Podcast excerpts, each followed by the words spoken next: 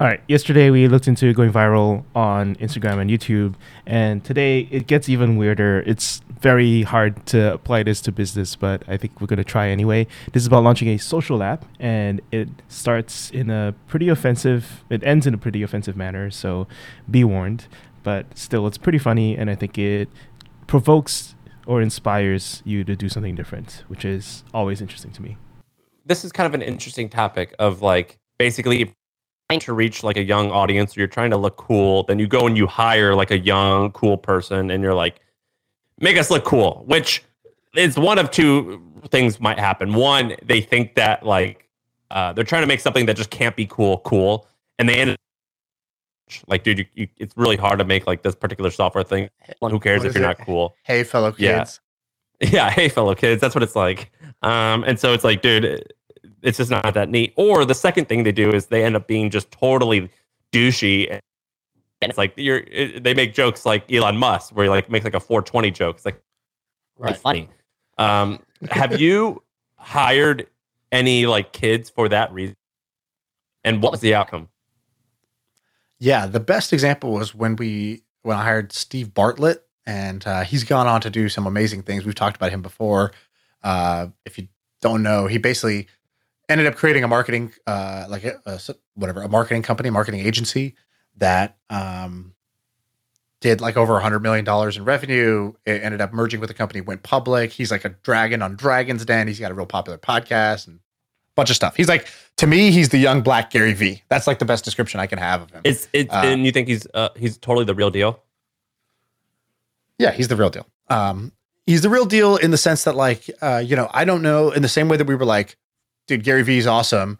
Um, you know, does he kind of put on for the camera? Of course, that's the game. Does you know, is VaynerMedia the best business I've ever seen? No, it's not the best, but it's a great, you know, it's still a business that works and it's like at scale. Um, so uh, you know, real deal can mean a bunch of things, but I think Steve's the real deal in all of those terms. Meaning, I've seen his talent firsthand. He's really super talented. Uh, so I recruited him from the UK. He flew over. He lived with us and and worked with us in San Francisco. And then he, then after that, he basically went and spun out his like marketing agency, and like that's how he kind of got his start. And uh, and my whole thinking was like, this guy gets social. This guy gets social media. He's a hustler. And like, if we're gonna build these social apps, we need somebody who like a they're they're not like an engineer neckbeard like who's like oh yeah people want to share photo galleries because why would i not want to share 128 photos instead of one it's more and it's like no dude people don't want to share 128 they want one disappearing photo actually because i'm trying to send like you know something you know inappropriate to my friend. I don't want this permanent record right? So like there's, there's a big difference of like what how an engineer will build a social product versus how somebody who's you know social will build the social product. And and so i wanted to have basically like somebody who was young who was a user of every social platform to be like hey dude just shit test some of these ideas and be like is this good or is this not good? And then secondly uh, when we have something good be able to like blast it promote it on social in a way that's not like uh, cringe. And he did that like and so when we were we were like all right let me give you an example. At the time he had this like network of pages. He was like look i have all these uh i either own or know the owners of these twitter accounts that uh, have you know together like whatever 50 million followers. So when we're ready to launch we'll post it there. And i was like great. And so again the engineers were like all right we're ready um and so i was you know my brain went to like cool on all these accounts post like hey love this new app. It lets you do xyz you know love this new app bebo. It lets you do blank blank and blank. And then the engineer's like oh and make sure we can track the attribution. So we're going to use this like this url with this utm parameter. And they give me this url that's like 9000 characters long. It looks ugly as hell but it's like super trackable. They're like look at this in the dashboard. We know exactly who clicked and which tweet and all this stuff. And then steve was like um like all right thanks for the suggestions but um not using that link in fact not using any link because uh nobody's posting a link and nobody posts links on twitter. And we're like what? Like then how will they go download the app? He's like they'll go download it if they hear about it a bunch and they feel like they're missing out. And i was like yeah but that's like more work. He's like yeah but again they're gonna feel like they're missing out not that they're being sold to.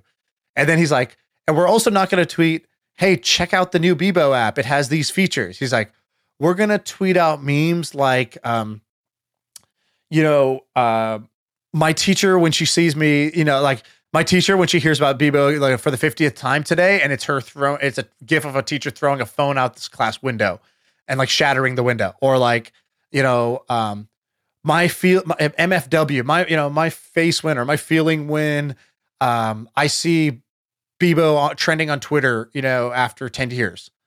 And it's like, um, and I was like, but that sounds bad for us, right? They're annoyed at us. He's like, yeah, get it? It's like they're annoyed because they've been hearing about it so much.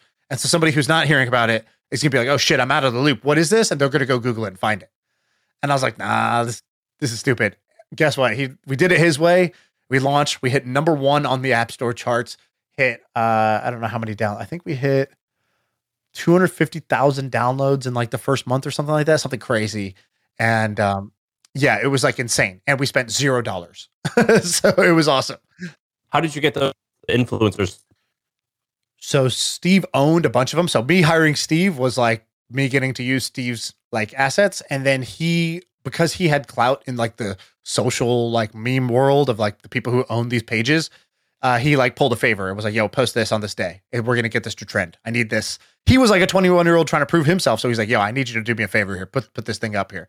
So uh, maybe we paid like I don't know a few thousand dollars total, but like you know nothing to get like hundreds of thousands of downloads and number one rank in the overall App Store charts. Um, and we did that. Was he a pain in the ass to employ though? No, no, he wasn't a pain in the ass. But I'll, me tell you first why I knew we needed to hire Steve. So when we wanted to, we were building this app, and we were like, all right, this social app definitely leans towards a younger audience. We're like, all right, we got to be like in like in touch with you know high schoolers basically. So I told Jason and Tyler, I was like, guys, we need to be like, we need to be able to pitch our app to high schoolers and see what they think about it. And I was like, all right, well, how the hell are we gonna do that? So first they were like coming up with all these schemes. And I was like, guys, like, um, I came visit them like an hour later, and I was like, all right, what's the what's the plan? How many high schoolers you got? They're like, none.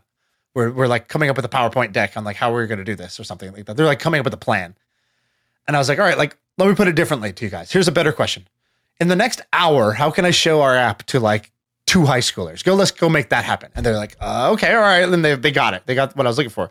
So they first were like, all right, my nephew's on the line. So we got the two. And I was like, great. How do we get 20 high schoolers now in the next hour?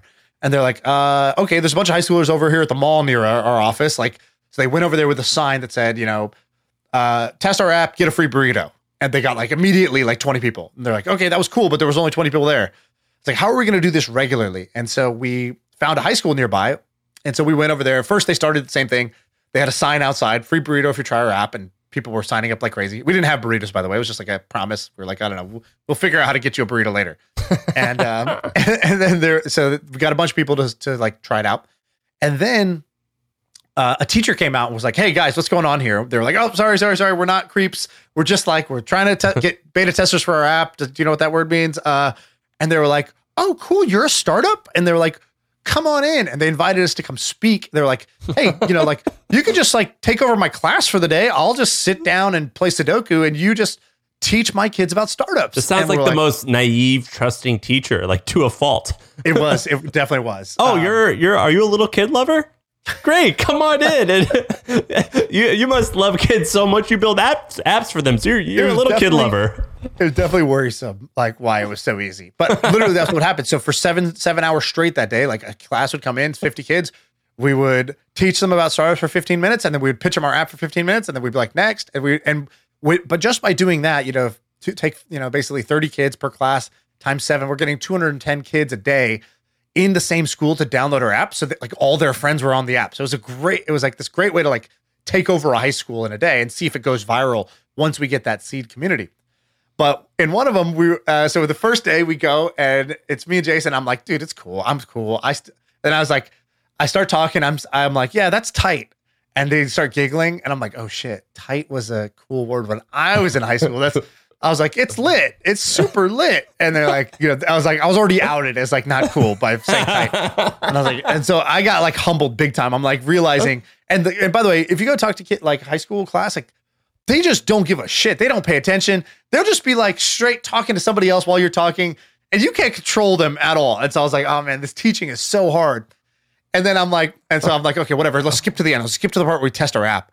So I was like, all right, you guys want to see our app? And they were like, nobody says anything. I'm like, okay, um, you know, the first person who downloads our app, like, you know, you get candy from this bowl. And they're like, all right, what's that? And I was like, and I was like, they're like, what's the name of it?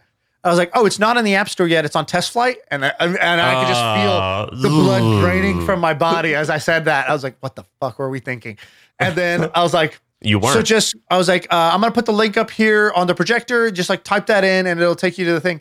And this kid in the back, no joke, he goes, "Links are gay."